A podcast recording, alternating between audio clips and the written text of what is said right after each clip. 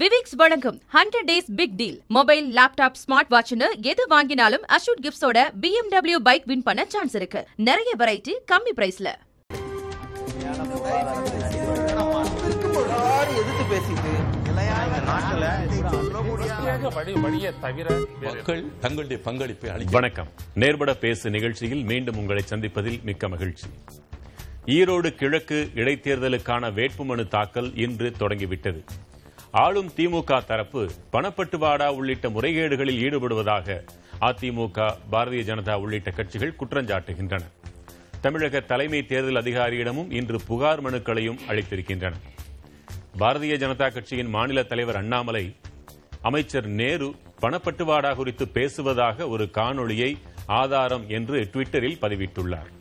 ஆனால் அது திரிக்கப்பட்ட காட்சி என்று அந்த காட்சியில் தோன்றும் மற்றொரு அமைச்சரான ஏவாவேலு மறுத்திருக்கிறார்.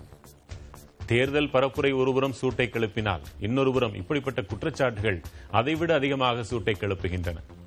திமுக மீதான பணப்பட்டுவாடா புகார் ஆதாரம் உள்ளதா அடிப்படையற்றதா விவாதிக்கலாம். பங்கேற்போர் காங்கிரஸ் கட்சியிலிருந்து திரு கோபண்ணா விடுதலை சிறுத்தைகள் கட்சியிலிருந்து திரு பாவலன் மூத்த வழக்கறிஞர் திரு தமிழ்மணி எடப்பாடி பழனிசாமி ஆதரவாளர் வழக்கறிஞர் திரு அக்னீஸ்வர். நால்வருக்கும் வணக்கம். இந்த நிகழ்ச்சியை நான் ஒரு நல்ல பரப்புரைக்காக பயன்படுத்திக் கொள்ள விரும்புகிறேன். தொடக்கத்தில் மட்டும். வழக்கறிஞர் தமிழ்மணி உங்களிடமிருந்து. இறையூர் விவகாரத்தில் அவ்வளவு நாம் வருத்தப்பட்டோம்.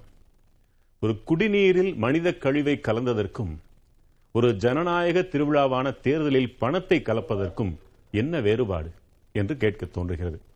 இந்த பணம் கொடுப்பது எவ்வளவு சீரழிவானது எவ்வளவு தலைகுனிவானது அவமானகரமானது என்பதை முதலில் நீங்கள் நால்வருமே ஒரு வரி சொன்னால் கேட்பதற்காவது மகிழ்ச்சியாக இருக்கும். சொல்லு. மக்கள் விரும்பி ஏற்றுக்கொள்ளுகிற எதுவும் அவமானம் அல்ல நீங்கள் சொல்லுகிற இரண்டும் ஒன்று என்று நான் கருதவில்லை. ஒரு வரியில் சொல்லிவிட்டேன். உங்கள் கருத்து பாவலன். உலகத்தில் ஆகச் சிறந்தது ஜனநாயகம். அந்த ஜனநாயகத்தின் அடிப்படையில் கிடைக்கின்ற உரிமைகளை விலை கொடுத்து வாங்கக்கூடாது. அக்னீஸ்வரன். புதுக்கோட்டை அந்த தொட்டியில கலந்தது வந்து தவறு வருத்தப்பட வேண்டிய ஒன்று. அதற்கு ஒரு குழு அமைச்சிருக்காங்க. தொட்டி இருந்தா தானே குழுவே போய் விசாரிக்கும். தொட்டியவே அகற்றிட்டா? அதே மாதிரி தான் ஈரோடு இடைத்தேர்தலில் பேசியது நாங்கள் அல்ல வெட்டி ஒட்டி போட்டிருக்கிறார்கள் என்று சொல்லுவது அங்கு தொட்டியை காலி பண்ணியதும் இங்கே நானே இல்லை என்று மறுப்பதும் ரெண்டும் ஒன்றுதான். திரு கோபன் தேர்தல்ல பணத்தினுடைய ஆதிக்கம் அதிகரித்து வருவதற்கு அதை தடுத்து நிறுத்துவதற்கு தவறியது தேர்தல் ஆணையம். தேர்தல் ஆணையம் ஜனநாயக முறைப்படி பாரபட்சம் இல்லாமல் செயல்பட்டால் தேர்தலில் வந்து பணத்தினுடைய ஆதிக்கத்தை வெகுவாக குறைக்கலாம். அந்த வகையில் தேர்தல் ஆணையம் ஒரு பெரிய தோல்வியை தான் சந்தித்திருக்கு. திரு பாவலன் அண்ணாமலை பாரதிய ஜனதா கட்சியை தமிழகத்தில் வலுவாக வேரூன்றச் செய்ய முயன்று கொண்டிருக்கிறார். அவரை அப்புறப்படுத்துவதற்கு இது மிக நல்ல வாய்ப்பு. ஏனென்றால் இந்த வீடியோவை நான் எங்கு வேண்டுமானாலும் ஒப்படைக்கிறேன். அதை தடயவியல் ஆய்வுக்கு கூட உட்படுத்துங்கள். இது பொய் என்று நிரூபித்தால் அரசியலில் இருந்தே நான் விலக தயார்னு அவர் சொல்லியிருக்காரு. அப்ப ரொம்ப எளிமைதானே அவர் அரசியலில் நீக்கிறது? உங்க கருத்து என்ன? முதல்ல வந்து காங்கிரஸ் கட்சியினுடைய வேட்பாளர் மரியாதைக்குரிய இவிகேஎஸ் இளங்கோவன் பெயர் பெயரை அறிவித்த அறிவித்த உடனேயே இவர்களுக்கு ஒரு நடுக்கம் ஏற்பட்டுவிட்டது. ஒரு வலுவான வேட்பாளர் என்- என்கிற ஒரு பதட்டம் வந்துவிட்டது. அடுத்து தேர்தல் அறிவித்த உடனேயே அந்த கூட்டணி சுக்குநூறாக உடைந்து விட்டது. அந்த கூட்டணியில் இடம்பெற்ற மா தேமுதிக வேட்பாளர் அறிவித்திருக்கிறார்கள். பாமக வெளியேறிவிட்டது. இன்றைக்கு அதிமுக வந்து இரண்டு அணிகளாக இருந்து கொண்டு போட்டி வேட்பாளர்களை அறிவிக்கப் போகிறார்கள். பாஜகவும் தேர்தலில் பங்கெடுக்கவில்லை என்று அஹ், உறுதிபட தெரிகிறது. ஆக எதிர்க்கட்சி இரண்டு நாட்களில் சொல்கிறேன் சொல்கிறேன் சொல்லி சொல்லியிருக்கிறார். ஆனா இந்த பக்கம் திமுக தலைமையிலான காங்கிரஸ் விசிக மதிமுக இரண்டு இடதுசாரி கட்சிகள் இடம்பெற்றிருக்கக்கூடிய இந்த அணி மிக வலுவாக இருக்கிறது. வேட்பாளரும் தேர்தல் களத்திலே பங்கெடுத்தவர் முக்கியமான பதவிகள் பதவி வகித்தவர். அவருக்கு ஒரு அனுபவம் இருக்கிறது. இரண்டு அடுத்து அவர் அந்த மாவட்டத்தை சார்ந்தவர். ஆகவே இதையெல்லாம் கருத்தில் கொண்டு எப்படியாவது இந்த வெற்றியை தடுத்த தடுக்க வேண்டும் என்கின்ற அந்த க- ஆதங்கத்தோடு இன்றைக்கு அண்ணாமலை வந்து ஒரு அவதூறை பரப்பிக் கொண்டிருக்கின்றார். அவர் சொல்றது வந்து அமைச்சர் நேரு அவர்கள் வந்து பணம் தொடர்பான அந்த உரையாடல் என்பது வாக்காளர்களுக்கு பணம் கொடுத்து வாக்கை பெற வேண்டும் என்கின்ற சொல்லாடல் அந்த உரையில் இல்லை. ஒரு தேர்தல் நடைபெறுகிறது என்றால் அந்த கட்சியை சேர்ந்தவங்களுக்கு பணம் கொடுக்கணும். பூத் ஏஜென்ட்டுக்கு பணம் கொடுப்பாங்க. கிளை கழகத்தில் பொறுப்பாளர் கட்சியில் இருக்கிற பொறுப்பாளர்களுக்கு பணம் கொடுப்பாங்க. கூட்டணி கட்சிகளுக்கு தேர்தல் பணிக்காக ப- பணம் கொடுப்பாங்க. இது வந்து மறுக்க முடியாது. இது இந்தியாவில் இருக்கக்கூடிய எல்லா கட்சிகளுக்கும் பொருந்தும். அங்க வந்து திமுக தலைமையிலான க- அந்த கட்சி நிர்வாகிகளிடையே நடைபெறுகிற ஒரு கூட்டம். வேட்பாளரை வைத்துக்கொண்டு இது தொடர்பாக தேர்தல் பணிகள் தொடர்பாக தான் உரையாடுறாரு. எந்த இடத்துலுமே வாக்காளர்களுக்கு வந்து தலைக்கு இவ்வளவு ரூபா கொடுக்கணும். இந்த தொகுதியில் வந்து இத்தனை லட்சம் ஓட்டு இருக்கு. அப்ப வந்து வாக்காளர்கள் இவ்வளவு இவ்வளோ தலைக்கு இவ்வளவு கொடுத்து ஓட்டு வாங்கணும். அதெல்லாம் வந்து நீங்க வாக்காளருக்கு வந்து பிரிச்சு போய் கொடுங்கன்னு சொல்லிட்டு எங்கேயா அந்த உரையாடல் இருக்கா? இல்ல. அவங்க வந்து பணம்ன்ற ஒரு இடத்துல ஒரு வார்த்தை வருது. அது என்ன? அவங்க கட்சிக்குள் க- கட்சியில் இருக்கக்கூடிய பொறுப்பாளர்களுக்கு தேர்தல் களத்தில் பணியாற்றக்கூடியவர்களுக்கு கொடுக்கக்கூடிய பணத்தை பத்தி அவர் பேசுறாரு. இது காலங்காலமா இருந்ததானே இப்ப வந்து அவங்க அவதூறான ஒன்றுனா அது தேர்தல் அதிகாரி வரைக்கும் கொண்டு செல்ல முடியுமா? நாளை இப்படி பதில்கள் எல்லாம் நீங்கள் எளிதாக சொல்லுவீங்கன்னு அவங்களுக்கு தெரியாதா? தேர்தல் ஆணையத்துக்கு கொண்டு போகட்டும். இந்த வீடியோவை வந்து எங்க வேணாலும் ஒளிபரப்பட்டும். அதுல வந்து உண்மைத்தன்மை என்பது இப்ப நான் சொன்னதுதான் உண்மைத்தன்மை. அதுல வந்து மிகைப்படுத்தி சொல்ல வேண்டியதுக்கு எதுவுமே இல்லை. அதாவது ஒரு ஒரு பொய்யை உண்மையாக உண்மை என்று நம்ப வைப்பதற்கு அந்த பொய்யை திரும்ப திரும்ப சொன்னால் அது உண்மை என்று எடுபடும். இதுதான் வந்து யதார்த்த உண்மை. அதைத்தான் வந்து இன்னைக்கு அண்ணாமலை வந்து அரசியல் களத்துல சமூக களத்துல ஒரு விஷயத்தை ஒரு சாதாரண ஒரு விஷயத்தை ஒரு கடுகை வந்து மலையாக்குறது. மடுவை மலையாக்கி காட்டுறது. இதுதான் ஒரு வேலை. குறைந்தபட்சம் அந்த வீடியோவை அதுல உள்ள விஷயங்களை இப்படி புரிஞ்சுக்கணும்னாவது நீங்க சொல்றீங்க. ஆனா அது வெட்டி ஒட்டப்பட்டது என்பது போல அமைச்சர்கள் சொல்றாங்க. அதனாலதான் அவர் சொல்றாரு அமைச்சர்கள் அமைச்சர்கள் சொன்னதுல எனக்கு உடன்பாடு இல்லைங்க நான் வந்து ஏவா வகையில் சொல்ற அந்த விளக்கத்தில் கூட எனக்கு உடன்பாடு இல்லை எனக்கு என்னுடைய நான் அந்த வீடியோவை பார்த்ததுல இருந்து நான் என்னுடைய அனுபவத்தில் நான் புரிஞ்சுக்கிட்டது வரைக்கும் என்ன தெரிஞ்சுக்கிட்டதுன்னா எந்த இடத்துலயுமே அவர் வந்து வாக்காளர்களுக்கு பணம் கொடுங்க அப்படின்னு சொல்லவே இல்லை. அவங்க கட்சி நிர்வாகிகளை பத்தி பேசுறாரு. ஒரு இடத்துல பணம் என்கின்ற ஒரு வார்த்தை வருது அவ்வளவுதான். இதை தவிர வந்து வேற எதுவுமே இல்லை. அப்படி பார்க்கணும்னு சொல்றீங்க. நான் அப்படிதான் நீங்களும் அந்த. வீடியோ பார்த்திருப்பீங்க. உங்களுக்கு என்ன புரிஞ்சது? சார் அதாவது ஆதாரத்தோடு ஒரு புகார் கொடுக்கறாங்க அப்படின்னு சொன்னா அந்த புகார்ல விசாரணை தன்மையிலேயாவது தெரியும்ல? தனது குறிக்கோள் வந்து ட்விட்டர்ல தன்னுடைய அக்கவுண்ட்ல தானே பதிவு செய்யறாரு அப்படின்னா அது இல்லவே இல்லை அல்லது மறுப்பதா அல்லது இல்லை என்பதா விசாரணையில தெரியுமா? இல்ல அதுக்குள்ள தேர்தலே முடிஞ்சிருமா?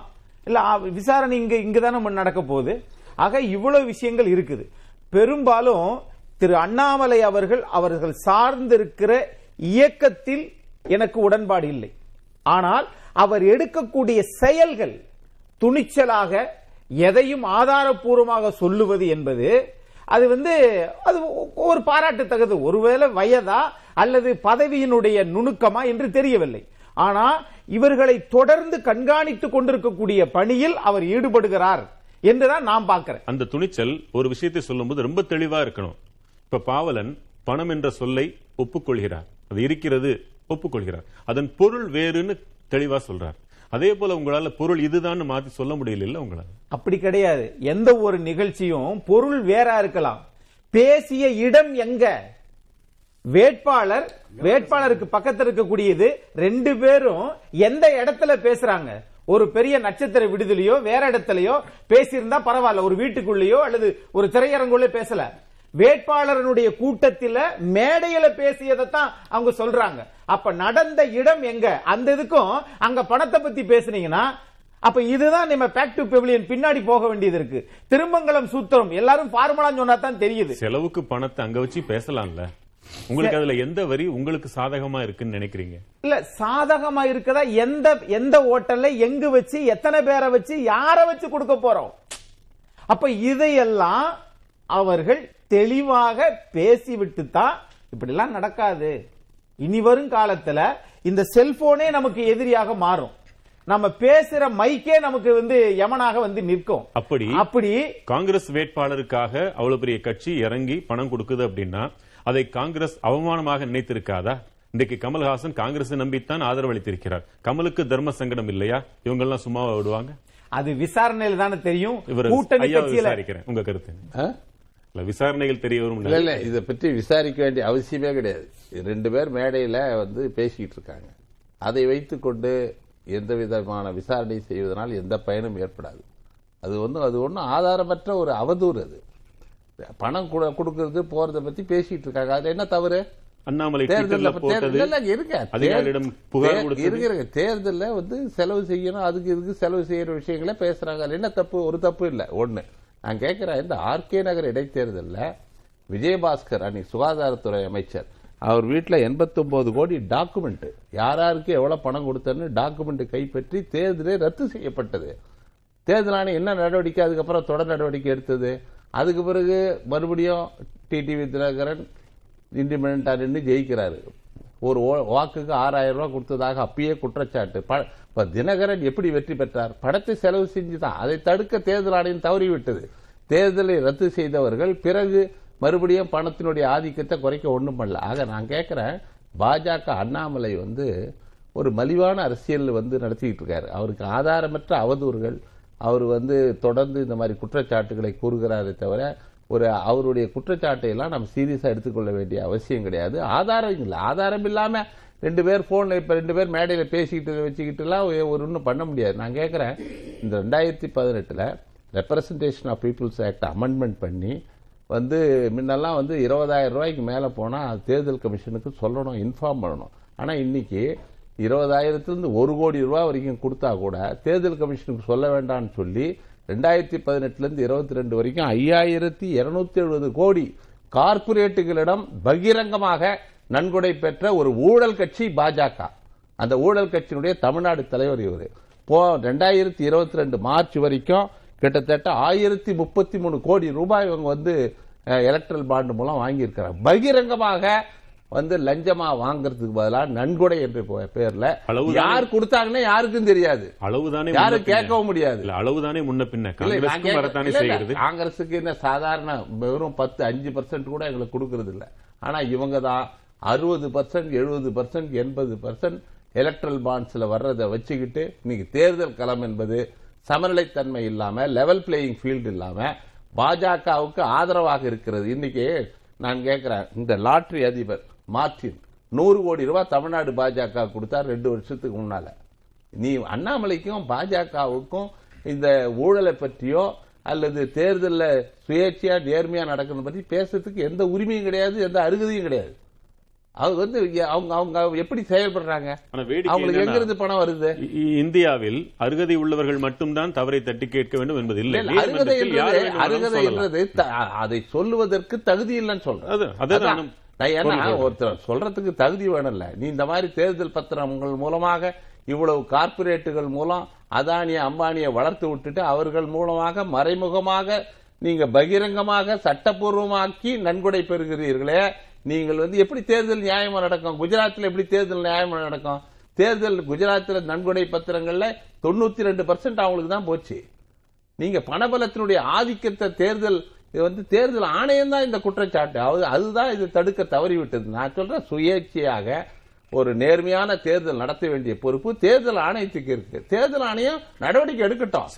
எந்த குற்றச்சாட்டு மீதும் விசாரணை செய்யட்டும். வெறும் அவதூறுகளை வைத்துக்கொண்டு நான் பேசிட்டு இருக்கேன் குறிப்பாக அண்ணாமலை என்பது அவதூறு செய்தே அவதூறு அரசியலையே பண்ணிக்கிட்டு நாள்தோறும் இந்த ஊடக வெளிச்சத்தில் அவர் இருக்கிறார் தவிர ஒரு ஆக்கப்பூர்வமான அரசியல்வாதியாக நான் பார்க்கவில்லை. திரு தமிழ்மணி தமிழகத்தில் தான் ஆளுநர் எழுதி கொடுப்பதை படிப்பதில்லைன்னு சொல்றாங்க. ஆனால் மத்தியில் குடியரசுத் தலைவர் படிக்கிறார். ஊழலற்ற ஒரு நிர்வாகத்தை தான் நடத்தி கொண்டிருக்கிறோம். அதை அப்படியே கொண்டு செலுத்தப் போகிறோம் என்றெல்லாம் திரௌபதி முர்மு இன்று பேசியிருக்கிறார். ஆனால் ஐயா சொல்வதைப் போல இத்தனை ஆயிரம் கோடி இத்தனை நூறு கோடிகள் ஐயாயிரம் கோடி? காங்கிரசுக்கும் 2018 அவர்களுக்கும் உள்ள வித்தியாசம். நாலு வருஷத்துல. காங்கிரசுக்கும் அவர்களுக்கும் உள்ள வித்தியாசம் ஊழல் தான் என்கிறார் அவர். இது ஊழல் படம் தான் அது. ஆனால் இப்போ ஆதாரம்னு ஒண்ணு சொல்றாங்களே அண்ணாமலை ஆதாரம் என்று சொல்வதை இவர்கள் ஆதாரமே அல்ல என்று சொல்றாங்களே எங்கே ஆதாரமாக மாறும் அது? அண்ணாமலை சொல்றதுல எத்தனை பெர்சன்ட் உண்மைங்கிறதோ இரு அமைச்சர்கள் பேசியதுல அவர்கள் இன்னொரு அமைச்சரையும் அவனை ஒருமையில ஒரு அமைச்சரை சொல்லி நான் பேரெல்லாம் சொல்ல விரும்பல. விடுதலை சிறுத்தைகள் கட்சி பேரையும் அதுல சொல்லி நான் சகோதரர் அதே பதில் சொல்லுவார்னு நினைச்சேன்.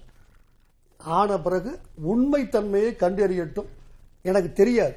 நான் பொத்தாம் பொதுல இவன் தப்பு அவன் தப்புங்கிறது நான் ஒரு மூன்றாம் தர பேச்சாளராக போயிடுவேன். விரும்பலை. ஆனால் தயவு செய்து அறுபது வருஷமா யார் யார் ஊழல் பண்றாங்கன்னு நான் பணம் கொடுத்தாங்கன்னு நான் சொல்றேன் கேட்டுங்க. லிஸ்ட் சொல்றேன் கேட்டுங்க சகோதரர் ஒரு அதிமுக அமைச்சரை சொன்னார் உண்மை. நான் ஒன்றும் மறுக்கல. வேலூர் தேர்தலை தள்ளி வச்சாங்களே? நம்ம துரைமுருகன் மகன் நின்னப்ப கடைசி பாராளுமன்ற தேர்தல் துரைமுருகனே சொன்னாரே கூட இருந்தவனே முதுகுல குத்திட்டான்னு அவருக்கு சொன்னது. நான் சொல்லல. திருவேல் துரைமுருகன் சொன்னார் படிச்சுங்க. கூட இருந்தவன் முதுகுல குத்தி விட்டான் ஸ்டேட்மெண்ட் குத்தில மாட்டி விட்டுட்டான். என்ன இருந்துச்சுங்க? யார் யாருக்கு எந்தெந்த வார்டுக்கு பணம்னு நம்பரோட எழுதி ஒரு சிதில போட்டு வச்சிருந்தாங்க. ரைட்டா இது எல்லாத்துக்கும் தெரியும். நான் கண்டுபிடிச்சு சொன்னதெல்லாம் துரைமுருகன் ஆமாம் என் கூட இருந்தவன் முதலில் குத்தி விட்டான் இன்சிடென்ட் ஒன் இன்சிடென்ட் டூ இதை அகில இந்திய அளவில் கொண்டு போனது யார்? நம்பிக்கை இல்லா தீர்மானம் கொண்டு வரப்பட்ட போது நரசிம்மராவ் அவர்கள் பணம் கொடுத்து அந்த படத்தை மூட்டை மூட்டையாக அள்ளி வந்து பாராளுமன்றத்திலேயே கொட்டி உண்டா இல்லையா? நரசிம்மராவ் கொடுத்தாருன்னு சொல்லி அது சுப்ரீம் கோர்ட்டுக்கு போய் மேதகு his excellency the great Anand அந்த நீதிபதி தலைமை நீதிபதி அவரை பணம் கொடுத்து ஓட்டு போட்டுட்டா அதை நாங்கள் கேட்க முடியாது. ஏன்னா அது சீக்கிரசில் என்ன உயர்ந்த ஜட்ஜ்மெண்ட் சார் யார் வேணா காமிக்கிற ஜட்ஜ்மெண்ட் வச்சிருக்கேன் ஓ- காசை வாங்கிட்டு ஒரு எம்பி ஓட்டு ஆதரவா தீர்மானத்துக்கு போட்டுட்டான்னா நீதித்துறைக்கு அது ஆராய போலீஸ்காரன் கைது பண்ணக்கூடாதுன்னு அவர் மேல நரசிம்மராவ் போடப்பட்ட மேல் போடப்பட்ட வழக்கை உச்சநீதிமன்றம் ரத்து செய்தது. எது? ஆமா பணம் கொடுத்தாரு நரசிம்மராவ் கொடுத்தாரு நம்பிக்கையில்லா தீர்மானத்துக்கு கொடுத்தாரு ஆனா ஓட்டு போட்டா நடவடிக்கைமா அஹ், ஒரு எம்பி காசு தவறு தவறு. உச்ச நீதிமன்றம் அந்த வழக்கை விசாரித்து நரசிம்மராவ் வந்து இதுக்கு அதுக்கு சம்பந்தம் இல்லை அவர் நிரபராதி என்று தீர்ப்பளித்து விட்டது. பேசக்கூடாது. நரசிம்மராவுக்கு அதுக்கு சம்பந்தம் கிடையாது. சார் நான் சொல்லி சம்பந்தம் இல்ல. நீதிமன்ற தீர்ப்பு நரசிம்மராவ் கொடுத்ததாக நரசிம்மராவ் மீது வழக்கு பதிய முன்னாள் யார் வேணா வெரிஃபை பண்ணலாம். அவதூறு குற்றச்சாட்டு இது. சார் நீங்க என் மேல வழக்கு போடுங்க சார் நான். பொறுப்பெடுத்துக்கிறேன் ஜட்மெண்ட் இருக்கு என்கிட்ட. இல்ல, இல்ல, நான் நீதிமன்றம் கொண்டாந்து காசை கொட்டலாம் ஏங்க. காசை இப்படி கொட்டலாம் கொடுத்தாருன்னுட்டு கொட்டட்டங்க. அது வந்து அதுவே ஒரு ஒரு உள்நோக்கம். இருக்கலாம். ரைட் ரெண்டு. ஆச்சுங்களா? மூணு. ஜெயலலிதா எனக்கு தெரியும் அந்த எலெக்ஷன் கேஸு நம்ம ஹார்டிகல்ச்சரல் சொசைட்டி கிருஷ்ணமூர்த்தா ஏஜென்ட் அந்த கேஸுக்கு ஒரு வீட்டில் சேலைகள் ஒரு முப்பது விதமான விஷயத்தை அந்த அம்மா கொடுத்து வச்சுருந்தாங்க ரைடு பண்ணி பிடிச்சிது. ரைடு பண்ணி பிடிச்சிது. அது எலெக்ஷன் கேஸில் மாற போடப்பட்டது. அன்ஃபார்ச்சுனேட்லி ஹார்டிகல்ச்சரல் ஒரு விட்ரா பண்ண கேண்டிடேட்டை அதில் சேர்க்காம விட்டுட்டாங்க. இன்னைக்கும் மெட்ராஸ் ஹைகோர்ட்டுடைய தீர்ப்பு இருக்குது. அவ்வளவு பொருளும் பிடிச்சது எடுத்துட்டு போயிட்டாங்க அரசாங்கத்துக்கு. அந்த அம்மா வச்சிருந்த ஒரு தேர்தலுக்காக வச்சிருந்த ஒரு வீடு. எனவே கலைஞரை பற்றி ஒன்று சொல்றேன் விட்டுறக்கூடாது தென்காசி தேர்தல் இடைத்தேர்தல். காமு கதிரவன் என்கிற ஒரு முஸ்லீம் சகோதரர் ஒரு தமிழ் மேல் உள்ள ஆர்வத்தால் தன் பெயரை கதிரவன் என்று மாற்றிக்கொண்டார் எனக்கு எப்படி ஒரு பழக்கம் என்றால் திருச்செந்தூர் தேர்தலில் திமுக நெடுமாறனுக்காக நான் அப்பேரானேன். எல்லோருக்கும் தெரியும் சென்னை உயர்மணி இடைத்தேர்தலில் அவர் தோற்று போய் ஆத- ஆதித்தன் ஜெயித்தார் வழக்கிற அவர் தான் chief election agent Kamu Kathiravan அவர் சொன்ன நிகழ்ச்சி நான் நம்புகிற மாங்காடு காமாட்சி அவர் இறந்து போய்விட்டார். அதனால தான் நான் சொல்லுகிறேன். அவரு சொன்னார் தமிழ்மணி அவர் தான் தேர்தலில் நின்னப்ப தென்காசியில் கலைஞரப்பம் கலைஞர் அமைச்சர் தான். முதலமைச்சர் இல்லை. அவர் கலைஞர் குரூப் சீட்டு வாங்கி கொடுத்தது. அவர் அங்கேயே போய் தங்கி வேலை செஞ்சார். தென்காசியில் வந்து ட்ரெயினில் முடிச்சுட்டு இன்னும் ஒரு நாள் கேப் இருக்கு எலெக்ஷனுக்கு பிரச்சாரம் முடிஞ்சு போச்சு ஏற்றி விட்டாங்க. ஒரு இரநூறு பேர் வழியெடுப்பு வந்திருக்கிறாங்க. கலைஞரை கலைஞர் உட்கார்ந்துருக்காரு. அந்த ஓரமா சீட்டில் உட்காந்து எல்லாத்தையும் பேசிட்டு இருக்கிறாரு. முதல் விசில் கொடுத்தாச்சு. திடீர்னு கலைஞர் இறங்கி ஓடி வர்றாரு. காமு கதிரவனை ஓரமா அழைச்சிக்கிட்டு போய் ஒரு ரெண்டு ரூபாய் எடுத்து கொடுத்தப்பா. ஒரே ஒரு ஆள் விட்டு போச்சுப்பா. படம் கொடுக்க இப்ப கொடுத்துட்டப்பா. திமுக ஜெயிச்சிடும் தயவு செய்து எந்த கட்சியும் காசு கொடுக்காத கட்சி இல்லை. தயவு செய்து உங்களால் முடியுமானால் தலைவர் காமராஜர் அவர்கள் ஒப்பற்ற தலைவர். காசு கொடுத்து ஜெயிக்க வேண்டிய கட்டாயமே சத்தியமா இல்லை. எனக்கும் தெரியும் அவரை. ஆனால் குடியாத்தத்தில் அவர் நின்ற போது கூட காசு கொடுக்கப்பட்டதாக அன்றைய பத்திரிகைகளில் தேடி பாருங்கள் தயவு செய்து அந்த பத்திரிகைகள் இல்ல, இருக்கிறது. இனி நீங்க- பொத்தாம் பொதுவா எந்த ஆயிரம் இல்ல எந்த கட்சியும் சாரா சாராதவர்னு சொல்லிட்டு எந்த கட்சியும் சாராதவர்னு சொல்லிக்கிட்டு எல்லார் மீதையும் சேற்றை வாரி இறக்க கூடாது. எல்லாரையும் சமமாக எல்லாரையும். நீங்க நான் கேக்குறேன் குடியாத்த இடைத்தேர்தல்ல கம்யூனிஸ்ட் கட்சி பெயருக்கு நின்னாங்க. எல்லா கட்சியும் ஆதரிச்சாங்க. அண்ணா ஆதரித்தார். பெரியார் ஆதரித்தார். எல்லா கட்சியும் என்ன ஆதரிச்சது. சொன்னேன்? வெற்றி காசு உறுதி கொடுக்க வேண்டிய அவசியம் இல்லை, நானே சொன்னேன். இதை விட வேண்டிய அவசியம் இல்லை. வேணுமானாலும் நீங்க பேசக்கூடாது. Sir please sir. இல்ல எதை வேணுமானாலும் பேசக்கூடாது. சார், கொச்சைப்படுத்த நீங்க கூடாது எதை- ஒவ்வொன்றுக்கும் காமராஜரை. பத்தி நீங்க கொச்சைப்படுத்த கூடாது நான் கொச்சைப்படுத்தல? சொல்லிட்டேன். உங்களை விட அதிகமா சொல்லிட்டேன் அவரை பத்தி. அப்பழுக்கற்ற தலைவர் கொடுக்க வேண்டிய அவசியம் இல்லைன்னு ஆரம்பிச்சேன் அதை. தயவு செய்து விசுவாசத்தை.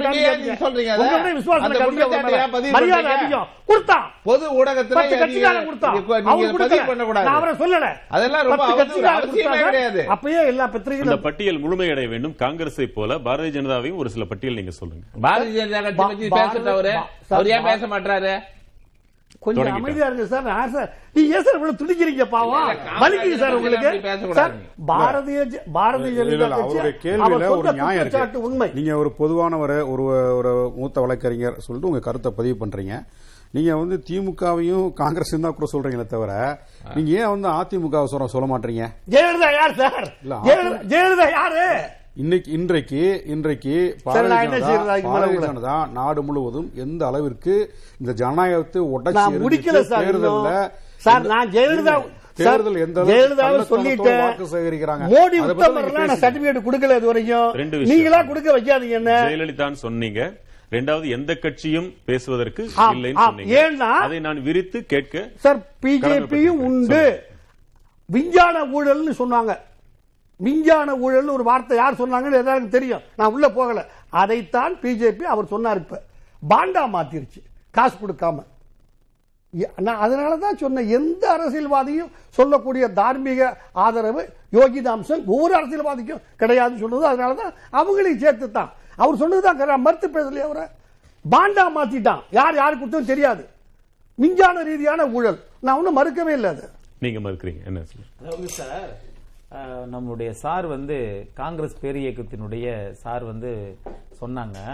அதாவது என்ன சொல்றாங்கன்னா நீங்கள் நீங்க வந்து இந்த மாதிரி திரு. விஜயபாஸ்கர் இப்படி நடந்தது அப்படின்னு சொல்லி. ஆனா காட்பாடி கனரா பேங்க்ல இருந்து பல கோடி ரூபாய் சாக்குல கட்டி அது தேர்தல் ஆணையம் பிடிச்சு இன்ன வரைக்கும் அதனுடைய என்ன தகவல் என்று தெரியலையே.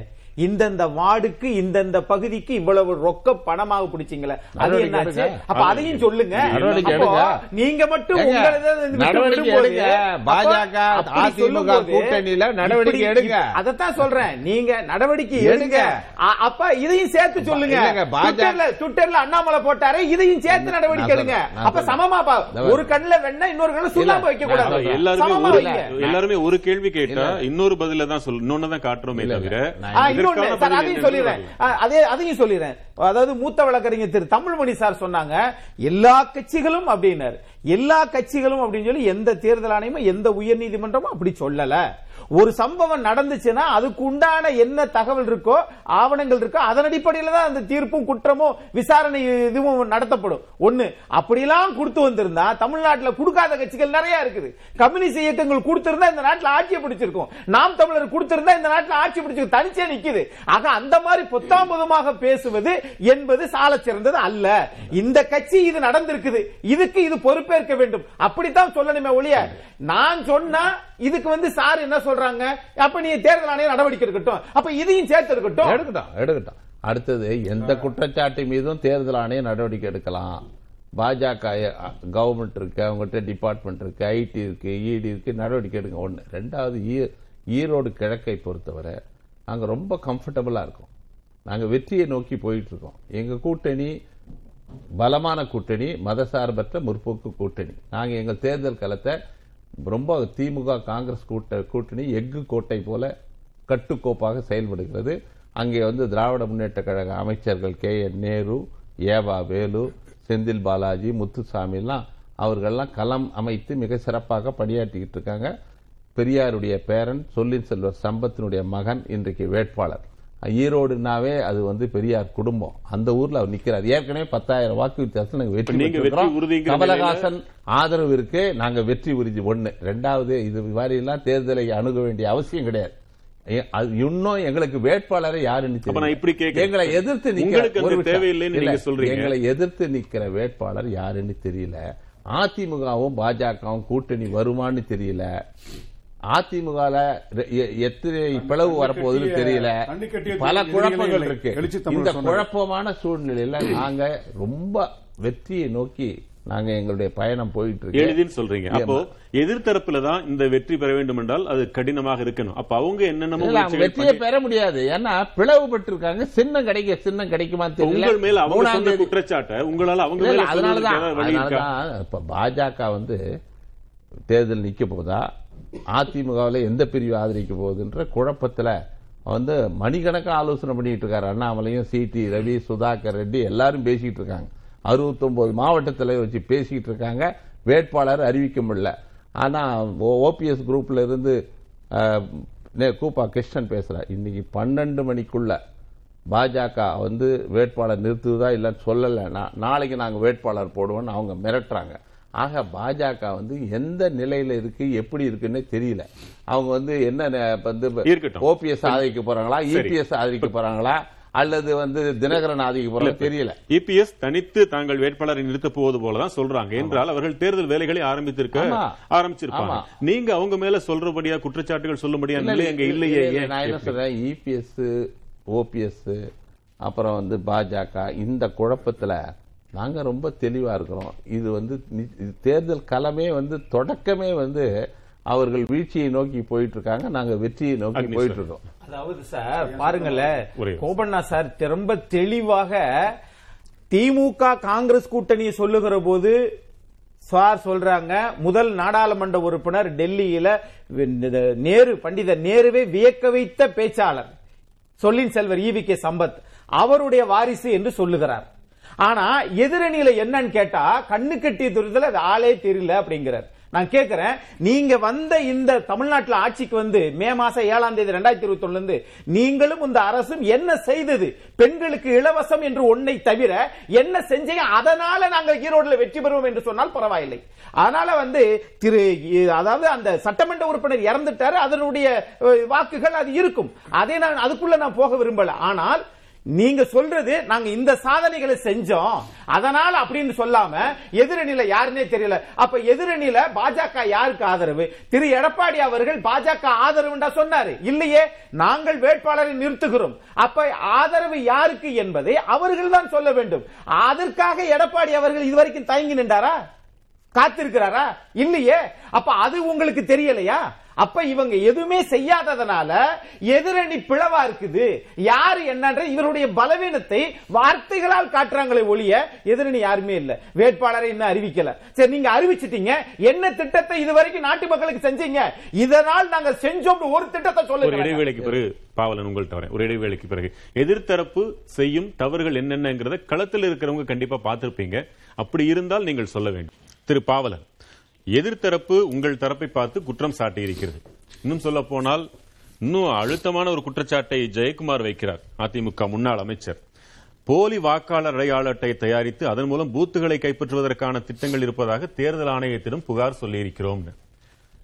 அதுக்கு முன்னாடி அதுக்கு அப்படி ஏதாவது ஆதாரம் நீங்க வச்சிருக்கீங்களா ஜெயக்குமார் வச்சிருக்கிறாரா? போலி ஆதார் அடையாள அட்டை எதையாவது? அல்லது அப்படி ஒரு திட்டம் இருப்பதாக மட்டும்தான் புகாரா? ஆதாரத்தோடு தான் கொடுத்திருக்கிறார். இதுக்கு என்ன பதில்? பாவம். அரண்டவன் கண்ணுக்கு இருண்டதெல்லாம் பேய்னு சொல்லுவாங்க. அதில் தோல் தோற்கப் போகிறோம் என்பது அவங்க த தெல்ல தெளிவாகிவிட்டது. இரட்டை இலை சின்னம் வந்து கிடைக்க வாய்ப்பில்லை. நீதிமன்றத்தை நாடி இருக்கிறார்கள் ஒரு பக்கம் வந்து பாஜக அண்ணாமலை வேற என்ன சொல்லிட்டாருன்னா சுயேட்சை சின்னத்தில் போட்டிட்டீங்கன்னா பாஜக ஆதரவு கொடுக்காதுன்னு சொல்லிட்டு இன்னைக்கு வந்து அவரும் தெளிவாக பேசிட்டாரு. அப்போ வந்து இன்னைக்கு அவங்க போட்டியிடணும் அப்படின்னா ஒரு சுயேட்சை சின்னத்தில் போட்டியிடணும். சுயேட்சை சின்னத்தில் போட்டியிட்டு மூன்று அணிகளாக பிரிந்து அதிமுக வந்து வாக்கு வங்கி உடைந்து கிடக்கின்ற அந்த சூழலில் வெற்றி என்பது அவர்களுக்கு சாத்தியம் இல்லை அப்போ தோற்க போறோம் தெரிஞ்ச உடனே ஏதாவது வந்து சொல்லி ஒரு ஒரு ஒரு வீண் பலிகளை சுமத்தி குழப்பத்தில் ஆள்றதா ஆழ்த்துறதா அவங்க வென்ற இடத்தில் அத்தோற்க போறாங்க? இல்ல அங்க வந்து இங்க அங்க ஏற்கனவே காங்கிரஸ் தானே ஜெயிச்சது? ஆமா. ஆ, ஏற்கனவே வென்ற இடம் இருந்தால் நீங்க சொல்றபடி அவ்வளவு முயற்சி பண்ணலாம். இல்ல இப்ப நான் என்ன சொல்ல வரேன்னா இப்ப இவர் சொன்னாரு தோழர் சொன்னாருன்னா வந்து திருமங்கலம் ஃபார்முலான்னு சொன்னார். இந்த திருமங்கலம் ஃபார்முலாக்கு அடிப்படை எது அப்படின்னா இரண்டாயிரத்தி மூணில் சாத்தாங்குளம் ஃபார்முலா. ஜெயலலிதா அம்மையார் ஆட்சி காலத்தில் இடைத்தேர்தலில் முதல் முதல்ல வந்து வாக்காளர்களுக்கு பணம் கொடுத்து வாக்குகளை வந்து பெறுவது என்கின்ற அந்த ஃபார்முலாவை நடைமுறைப்படுத்தியது ஜெயலலிதா அவர்கள் தான் இப்ப எவ்வளவு அழகா சொல்றீங்க. பழசெல்லாம் வெளியில வருது. இது பண்ணா அது ஈக்குவல் வருது. நான் புதுசா ஈக்குவலா கேக்குறேன். இவங்க குற்றம் சொல்லியிருக்காங்க. அடுத்து தவறுகளை நீங்க ஏதோ. வந்து திமுக தான் தப்பு செய்யுது அதிமுக தவறே செய்யல அப்படின்றத ஒரு தவறான கருத்தை அழுத்தம் திருத்தமா வந்து வாத வைக்கிறாரு. இந்த இருபத்தி ரெண்டு பேரை வந்து தகுதி நீக்கம் பண்ணாங்க. அதிமுகவில். அதில் வந்து இடைத்தேர்தல் வந்து நான்கு சட்டமன்ற உறுப்பினர்கள் இறந்துட்டாங்க. அப்போ திருப்பரங்குன்றம் திருவாரூர் இன்னொன்று வந்து நம்ம ஓசூர் அதில் ஒரு சட்டமன்ற உறுப்பினர் வந்து நீதிமன்ற நடவடிக்கையில் தகுதி நீக்க இறந்துட்டார். இப்போ இந்த இடைத்தேர்தலெல்லாம் இவங்க வந்து எவ்வளோ ஆயிரக்கணக்கான கோடி ரூபாயை வாரி இறைச்சாங்க. எப்படியாவது வந்து ஆட்சியை தக்க வைக்கிறதுக்கு வெற்றி பெற்றே ஆகணும் அப்படின்னு சொல்லிட்டு அதிமுக அவ்வளோ ஏன்னா அன்னைக்கு திமுக வந்து எதிர்க்கட்சி தான் வெற்றி வெற்றி பெற்றே ஆகணும் இருக்க பல்லாயிரம் கோடி வாய் எந்த பேஸ்ல இருந்து பேச இல்ல, போறீங்க? நான் என்ன- நான் சொல்லி முடிச்சு- நான் சொல்லி முடிச்சுக்கிறேன். இல்ல அதிமுக அதை நான் சொல்ல முடிக்கிறேன் ஓபிஎஸ் போறீங்களா? ஓபிஎஸ் மகன் வந்து நாடாளுமன்ற தேர்தலில் போட்டியிடும்போது ஒரு வாக்காளருக்கு பத்தாயிரம் ரூபாய் பணம் கொடுத்தாங்க. வாக்காளர்களுக்கு பணம் கொடுத்து வாங்குவது என்பது இன்றைக்கு எல்லா கட்சிகளிலும் இருக்கக்கூடிய ஒரு நடைமுறையாச்சு. இப்ப யார் அதிகமா பணம் கொடுக்கறாங்க அப்படின்ற அளவுக்கு மக்களே வந்து கரெக்டாய் கரெக்ட்- கரெக்டாய் போயிட்டாங்க. இருங்க நான் சொல்லி முடிச்சுக்கிறேன். இங்க பாருங்க ஜனநாயக ரீதியா பேசணுங்க. நம்ம வந்து ஒரு குறிப்பிட்ட கட்சியை மட்டும் வந்து எல்லா கட்சியும் என்னன்னா இன்றைக்கு வந்து திமுக நடத்திய அந்த வந்து தேர்தல் பணிக்குழுல அமைச்சர் நேரு என்ன சொன்னார் அப்படின்றதா தலைப்பு.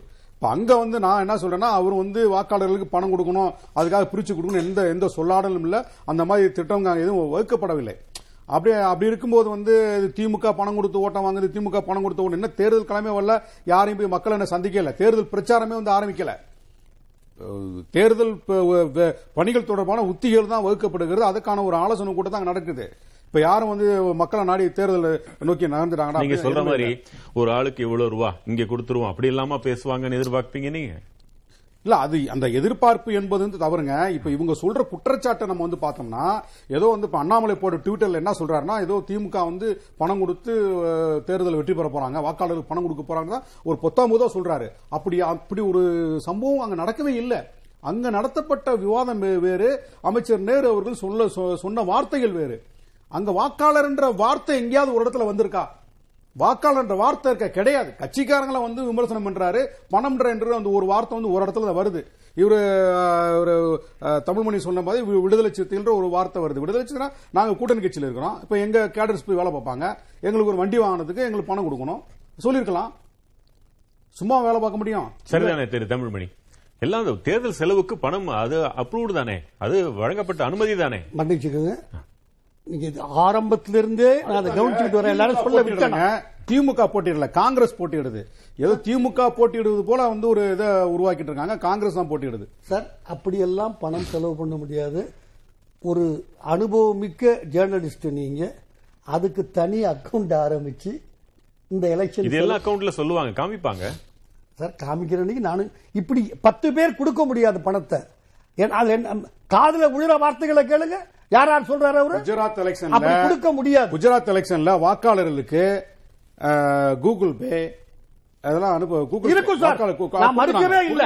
குஜராத்ல இருக்கும், இருக்கும். வந்து பெரிய சார் தமிழ்நாட்டுல ஸ்ரீரங்க எலெக்ஷன்ல பேடிஎம், பத்திரிகையில் பத்திரிகையில் நான்கு ஐநூறு நோட்டு ரூபாய் வைத்து வீடு வீடாக வீசினார்கள். ஒருத்தர் எலெக்ஷன் கமிஷனுக்கு ரெண்டாயிரம் ரூபாய் டிடி எடுத்து அனுப்பிச்சார். அதிமுக ஒவ்வொரு பத்திரிகையிலும் ஐநூறு ரூபாய் வச்சு ரெண்டாயிரம் ரூபாய் நாலு ஓட்டு இருக்கு எங்க வீட்டில் எல்லாருக்கும் தெரியும் இது. எலெக்ஷன் கமிஷன் சொன்னாரு இந்த பணத்தை உங்கள்கிட்டயே கொடுத்துட்றேன்னு தமிழ்நாட்டில் நடந்ததுதான். நான் அதான் சொல்றேன் எல்லாரும். ஒவ்வொரு தேர்தலிலும் நவீன முறைகள் இந்த முறை என்னன்னு கேட்கிற அளவுல தான் தமிழகம் இருந்தது. டெக்னாலஜி முன்னேற முன்னேற அதுவும் மாறுது. நான் பாவலன் நான் என்ன கேட்டேன்? நீங்க ஒரு லட்சம் ரூபாய் சம்பளம் வாங்கக்கூடிய அரசு ஊழியர்களே இன்னைக்கு வந்து வேட்பாளர் வந்து ஓட்டு கேட்டு வர போறாரு அதுக்கு முன்னாடி பணம் கொடுக்க போறான்னு சொல்லிட்டு விடுப்பு எடுத்து வீட்டில் இருந்த நடந்த இருந்த சம்பவம்லாம் நடந்தது. ஒரு ஒரு- ஒரு ஒரு வாக்குக்கு ஐயாயிரம்னா வந்து வீட்டில் அஞ்சு பேர்னா இருபத்தையாயிரம் ரூபாய் நீங்க இப்ப சிம்பிள். அதிமுக தவறிழைக்கிறதுன்னு நீங்க சொல்றீங்க.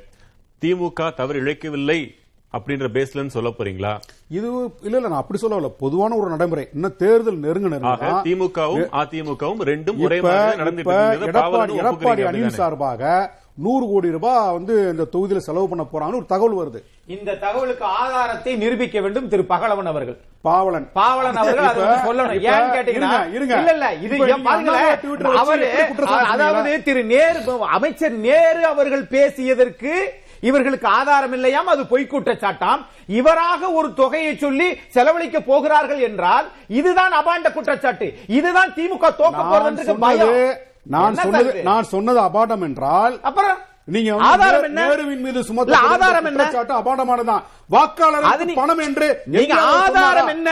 வாக்காளருக்கு பணம் அண்ணாமலை போட்ட ட்விட்டர் வந்து ஆதாரம் திரு நேரு. அவர்கள் அவர் அது நீங்க நீ தேர்தல் ஆணையத்தில் போய் சொல்லுங்க ஆதாரம் அதிமுக நூறு கோடி ரூபாய் என்று. சொன்னது மிகப்பெரிய அபாண்டமான குற்றச்சாட்டு ஆதாரம் கிடையாது. இது உங்கள் தோல்வியினுடைய விரக்தியில பேசுறீங்க நீங்க நீங்க தப்புங்க அது தோற்க போகிறோம் என்கின்ற விரக்தியில். நீங்க பேசிட்டு இருக்கீங்க ஆக நீங்க தான் இந்த தொகையை இது பண்றீங்க அண்ணாமலை சொன்னாரா இப்படி? கட்டிய தூரம் களத்தில் எதிரிகள் இல்லங்க எங்களுக்கு. அப்படி சொல்லிக்கிட்டு தாங்க எதுவுமே செய்யாம திராவிட மாடல் சொல்லி பேனா வைக்கிற ஆனா வைக்கிறேன்னு தெரியுங்க. நீங்க எடுத்து பாருங்க. எடுத்து பாருங்க. என்ன பண்ணீங்க சொல்லுங்க. நீங்க என்ன பண்ணீங்க? பத்தாயிரம் ரூபாயில குடும்பம் நடத்திட்டு இருந்தா பதிமூணாயிரத்தை கொண்டு வந்து வச்சிருக்கீங்க. என்ன நீங்க பண்ணீங்க? ஏங்க அந்த திட்டத்தை சொல்லுங்க. நீங்க.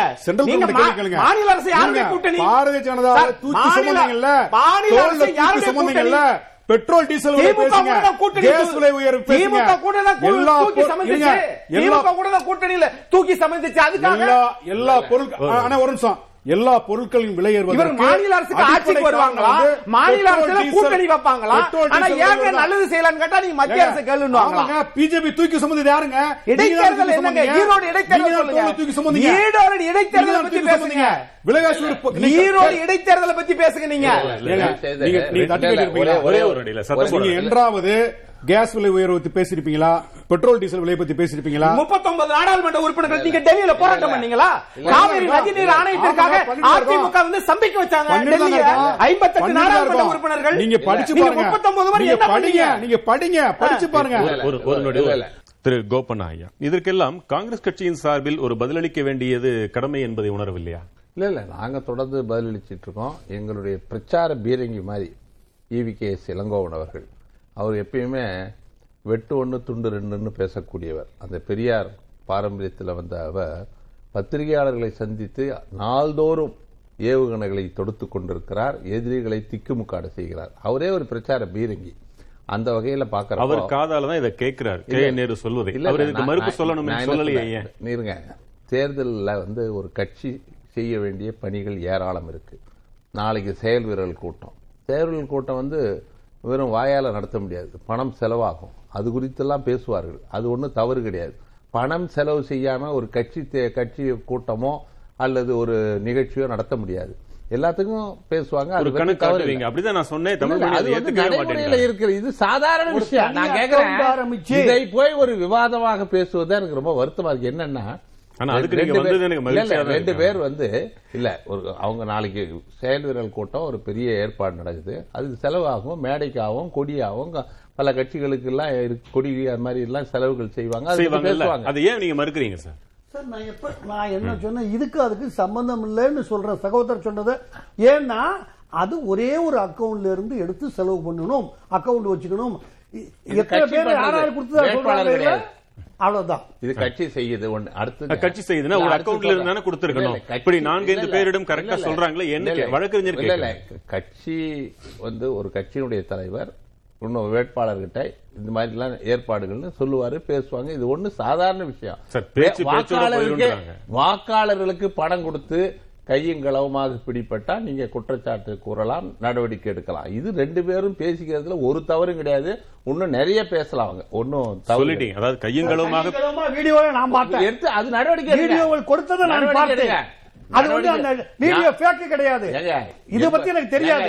வீடியோ நான் கண்ணால பார்த்தேன். எண்பத்தேழு கோடி அமைச்சர்கள் எடுத்து கைது பண்ணி எல்லாம் டிடிவி தினகரனை கைது பண்ணி பெயில்ல போய் எல்லாம் நடந்து ஒரு நடவடிக்கை எடுக்கல பேங்க் சீலோட போட்டு எல்லாம். இருபது கோடி கொடுத்தாரு அவர் இன்னைக்கு. நாடாளுமன்ற உறுப்பினரா இருக்கிறாரு ஒண்ணு ரெண்டு அடுத்ததுங்க இப்போ இந்த தேர்தலை பொறுத்தவரை திராவிட முன்னேற்ற கழகம் எங்களுடைய மதசார்பற்ற முற்போக்கு கூட்டணி இருந்து ரெண்டாயிரத்தி பத்தொன்பதுல அதிமுக ஆட்சி இருக்கிறப்பவே முப்பத்தொன்பது இடத்துல முப்பத்தெட்டு இடம் நாங்க ஜெயிச்சோம் அதுக்கு பிறகு ரெண்டாயிரத்தி இருபத்தொன்னு சட்டமன்ற தேர்தலில் ஜெயிச்சோம் இப்போ ஒன்றரை ஆண்டு காலம் ஒன்னே முக்கால் வருஷமா மக்கள் நலன் சார்ந்த ஒரு நல்ல ஆட்சி கொடுத்த வாக்குறுதிகளை நிறைவேற்றுகிற ஒரு அக்கௌண்டபிலிட்டி இருக்கிற ஒரு ஆட்சி முதலமைச்சர் மு ஸ்டாலின் தலைமையில் நடக்குது.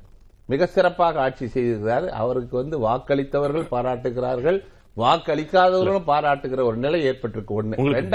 அந்த- அடுத்து ஊரக உள்ளாட்சி அந்த தேர்தல். அந்த ஒன்னாவதுல ஒரு கேள்வி. நீங்க வெற்றி உறுதின்னு சொல்றீங்க ஆயிரம். ரைட் உங்கள் நம்பிக்கைக்கு வாழ்த்துகள். ஆனால் ஒரு பாரதிய தேசிய கட்சியின் மாநில தலைவர் ஒரு இந்த மாதிரி ஒரு வீடியோவை வெளியிட்டுட்டாருன்னா அதற்கென்று ஒரு தாக்கம் இருந்து விட்டால் அது உங்களை பாதிக்கும். நீங்க உங்களால ஏன் எதிர்க்கட்சியை பார்த்து இப்படி ஒரு குற்றச்சாட்டை கூட சொல்ல முடியவில்லையா? ஏன்? எதிர்க்கட்சி அங்க இல்லையே. எதிர்க்கட்சியே இல்ல. எங்க பாருங்க அது ஏவா கொஞ்சம் இருங்க தொலைக்காட்சியில ஏவா வேலு வாக்கு சேர்க்கிறார் இளங்கோவன் சே- அவர்கள் முகத்தில் உற்சாகம் இருக்கிறது. தேர்தல். களம் கட்டி.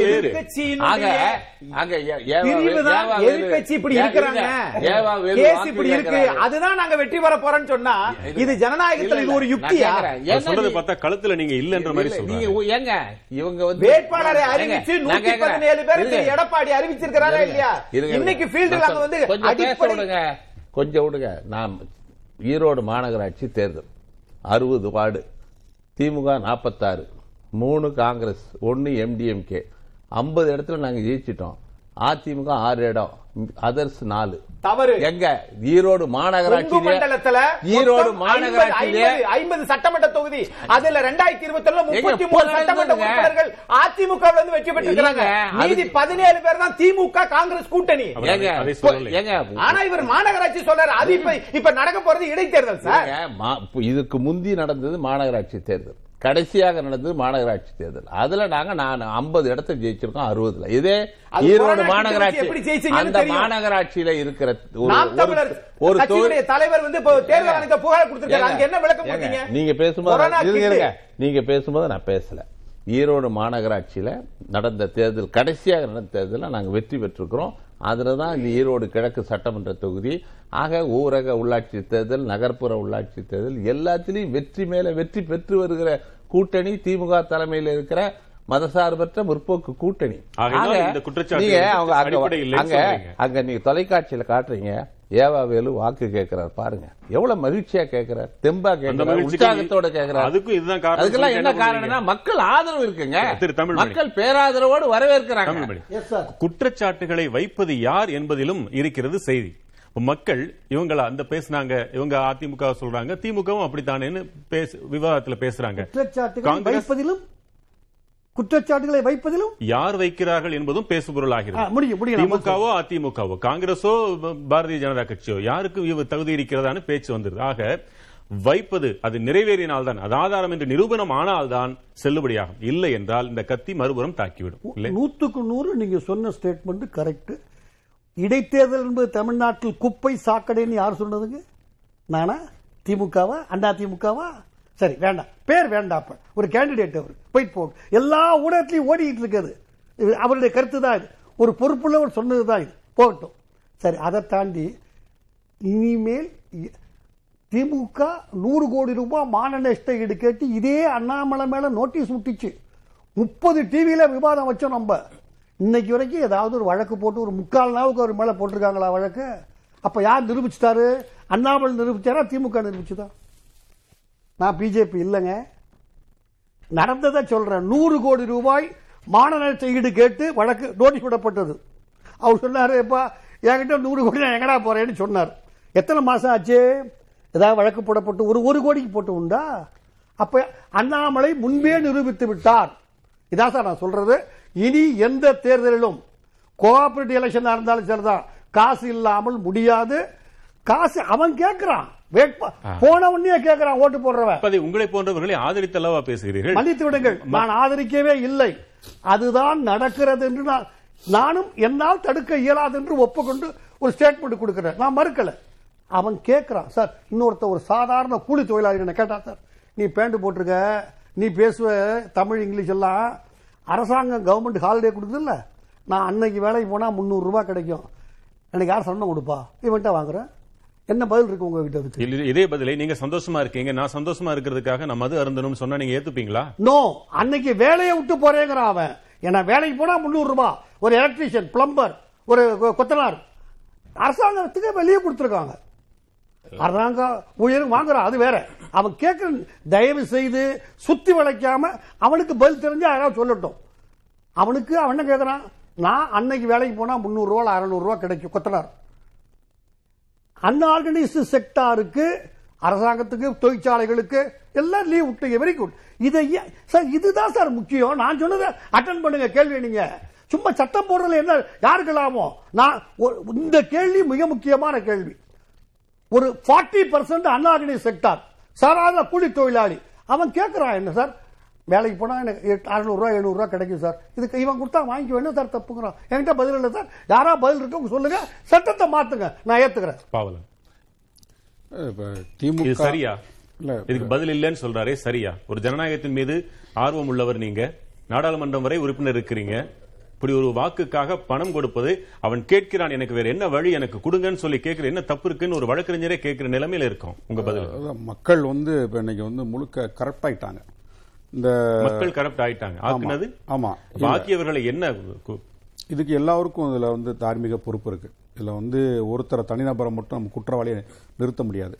ஏன் அப்படின்னா இன்னைக்கு வந்து இந்த லஞ்சம் இது வந்து மக்கள் லஞ்சம் வாங்குவதுதான் வாக்களிப்பதற்கு லஞ்சம் வாங்குறாங்க. இதை வந்து ஒரு இடத்துல இது ஒரு செயலா மட்டும் பார்க்க பார்க்க முடியாது. இது ஒன்றோடு ஒன்றாக சமூக காரணியில் கூட பின்னி பிணைந்து கிடக்கிறது. இது தனியா வந்து இதை மட்டும் பிரிச்சு பார்க்க முடியாது. அவங்களுடைய சூழல் அகச்சூழல் புறச்சூழல் இன்றைக்கு இருக்கக்கூடிய தேவைகள். இந்த நுகர்வு கலாச்சாரம்னு ஒன்று இருக்கு இல்லையா? அதுதான் நீங்க பேசிக்காக பார்த்தீங்கன்னா நுகர்வு கலாச்சாரம் தான். பார்க்கறதெல்லாம் வாங்கணும் எல்லாத்தையும் அனுபவிக்கணும் எல்லாத்தையும் சாப்பிடணும்.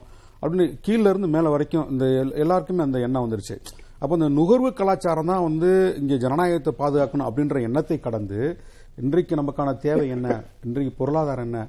தேர்தல் வந்து அது ஒரு கமர்ஷியலா மாறி போச்சு தேர்தலில் வந்து கமர்ஷியலாக மாறி போச்சு. கொள்கையை கடந்து தனக்கு ஒரு ஒரு கட்சி தனக்கான ஒரு தலைவன் தனக்கான ஒரு கட்சி தே- எடுத்து மக்கள் வந்து ஒவ்வொருத்தருக்கும் ஒரு ஒரு தலைவனை பிடிக்கும் ஒரு கட்சியை பிடிக்கும். அதையும் கடந்து தன்னுடைய கட்சிக்காரங்களே காசு கொடுத்தா தான் ஓட்டு போடுறாங்க மக்கள். நான் உன் கட்சிக்காரன் தான். ஆனால் எனக்கு காசு கூட நான் உனக்கு ஓட்டு போடுறேன். அப்படின்ற இடத்துக்கு மக்கள் நோக்கி நகர்ந்துட்டாங்க. இப்போ இதில் வந்து ஒரு தனிநபரை மட்டும் நம்ம வந்து குற்றவாளியாக வந்து நிறுத்த முடியாது. இப்போ இவர் சார் சொன்னார் வந்து திமுக என்ன செஞ்சது அப்படின்னு சொன்னாங்க திமுக ஆட்சிக்கு வரும்போது இங்கே வந்து கொரோனாவின் தாக்கம் வந்து முடிய முடிவுக்கு வரல. மிகப்பெரிய அளவில் வந்து அந்த தாக்கத்தை வந்து திமுக வந்து உணர்ந்தது. ஊரடங்கு வந்து திமுக ஆட்சி காலத்தில் வந்து போடப்பட்டது. எல்லோருக்குமே வந்து இந்த இலவச தடுப்பூசி வந்து கொண்டு சேர்க்கிறதுல திமுக எடுத்த ரிஸ்க் வந்து வேறு மாநிலங்களில் எடுக்கப்படவில்லை. மிக அற்புதமாக வந்து கொரோனா வந்து மக்கள் இரண்டு கட்சிகளையும் பார்த்தார்கள் இரண்டு பேருமே திறம்பட கையாண்டதையும் பார்த்தார்கள். அதன் விளைவு மாதிரியாக அவர்களுக்கு அதிமுக ஆட்சி காலத்தில். அதிமுக ஆட்சி காலத்துல வந்து பாரதிய ஜனதாவுடைய ஒத்துழைப்பு அவருக்கு கிடைச்சது. ஆனா திமுக ஆட்சி காலத்துல அப்படி கிடைக்கல. ஏன்னா செங்கல்பட்டுல ஒரு மூடப்பட்ட ஒரு தொழிற்சாலையை நேரடியா வந்து மாண்பு முதலமைச்சர் நேரடியா போய் பாய பார்த்து ஆய்வு செய்து அதை வந்து நாங்கள் விடுதலை சிறுத்தை கண்டறிஞ்சு சொன்னோம். இப்படி ஒரு தொழிற்சாலை மூடப்பட்டு கிடக்கு. அதை வந்து மக்கள் பயன்பாடு கொண்டு வரணும்னு எங்க கட்சி சார்பாக தலைவர் எழுச்சி தமிழர் அறிவிச்ச பிறகுதான் தான் முதலமைச்சர் அங்கே போய் அதை ஆய்வு செஞ்சு அதை நடைமுறை கொண்டு வந்தார். அந்த காலகட்டங்களில் வந்து குடும்பத்துக்கு நாலாயிரம் ரூபாய் பணம் வந்து திமுக சார்பாக கொடுக்கப்பட்டது. ஏன்னா அன்னைக்கு ஜிஎஸ்டி பணம் என்பது தமிழகத்திற்கு வழங்கப்படாமலே இருந்தது. அது அதிமுக காட்சியில அதி- அதிமுக அவ- அந்த கேட்ட ஒரு கேள்விக்கான பதில்கள் நீங்க சொல்றீங்க. இல்ல இல்ல அதோட இருக்கு. அதோட இருக்கு. இல்ல, இல்ல. இன்னைக்கு ஒரு அரசாங்கம் இல்ல இல்ல சார் ஒரு அரசாங்கம் டேக் ஆஃப் ஆவருக்கு இன்னைக்கு ஒரு வருஷத்துக்கு கடந்து தான் அது பண்ண வேண்டிய சூழல் இருக்கு. இதன் அடிப்படையில் நாங்க பணம் கொடுக்க வேண்டிய அவசியம் இல்லைன்னு சொல்றீங்க. அப்படி வச்சுக்கலாம். திமுக? அரசுக்கு மிகப்பெரிய பொருளாதார நெருக்கடி இருந்தது. இன்றைக்கு தான் அது வந்து சமாளிக்கிறாங்க. மக்கள் பார்வையில இன்னும் மக்களை கெடுத்து இது வந்து குழந்தையை குடிக்க வைப்பதற்கு சமானமாக ஊடகவியலாளராக நான் கருதுகிறேன். தனிப்பட்ட கருத்து தான் மக்களும் அப்படித்தான் கருதுவார்கள் என்று நினைக்கிறோம். இல்ல, இல்ல. எப்படி ஒருவர் தொடர்ந்து ஒருவர் குற்றவாளிகள் ஆவதைப் போல ஒருவர் திருந்தி அப்படியே ஒட்டுவார் ஒட்டியார் தேர்தல்ல- அனைவரும் அவரில் இந்த தேர்தல்ல- குற்றத்தில் இல்ல, ஒரே ஒரு அனைவருக்குமே கருத்து. பங்கு இருக்கிறது ஒரே கருத்து. தமிழ்மணி சொன்ன கருத்துல பணத்தினாலேயே ஒருவர் வெற்றி பெற முடியாது. மக்கள் ஆதரவு இல்லாமல் மக்கள் வந்து மக்களோட ஒரு கனெக்டிவிட்டி தொடர்பு இல்லாமல் ஒரு அரசியல் இயக்கம் வந்து ஒரு பணத்தை வச்சுக்கிட்டு பணத்தாலேயே வாக்காளரை விலைக்கு வாங்கி தேர்தலில் வெற்றி பெற முடியாது. முடியாது. அதே வேளையில் பணம் வெற்றி பெற முடியாது. வந்து நாம் சேர்ந்து விட்டோம். பணத்தை வேறு வழி இல்லை பெற்றுக்கொண்டு பணத்தை பெற்றுக்கொண்டு. உங்களுக்கு தான் வாக்குன்னு. சொல்லிட்டு வாக்குகளை மாற்றி போடக்கூடிய வாக்காளர் இருக்காங்கல்ல? சரி நன்றி. நால்வருக்கும் நன்றி. மற்றும் ஒரு நேர்பட பேசு நிகழ்ச்சியில் மீண்டும் சந்திக்கலாம். வணக்கம். எதிர்த்து பேசிட்டு மக்கள் தங்களுடைய பங்களிப்பு. விவிக்ஸ் வழங்கும் hundred days big deal mobile laptop smart வாட்ச்னு எது வாங்கினாலும் அஷூட் கிஃப்ட்ஸோட பிஎம்டபிள்யூ பைக் வின் பண்ண சான்ஸ் இருக்கு. நிறைய வெரைட்டி கம்மி பிரைஸ்ல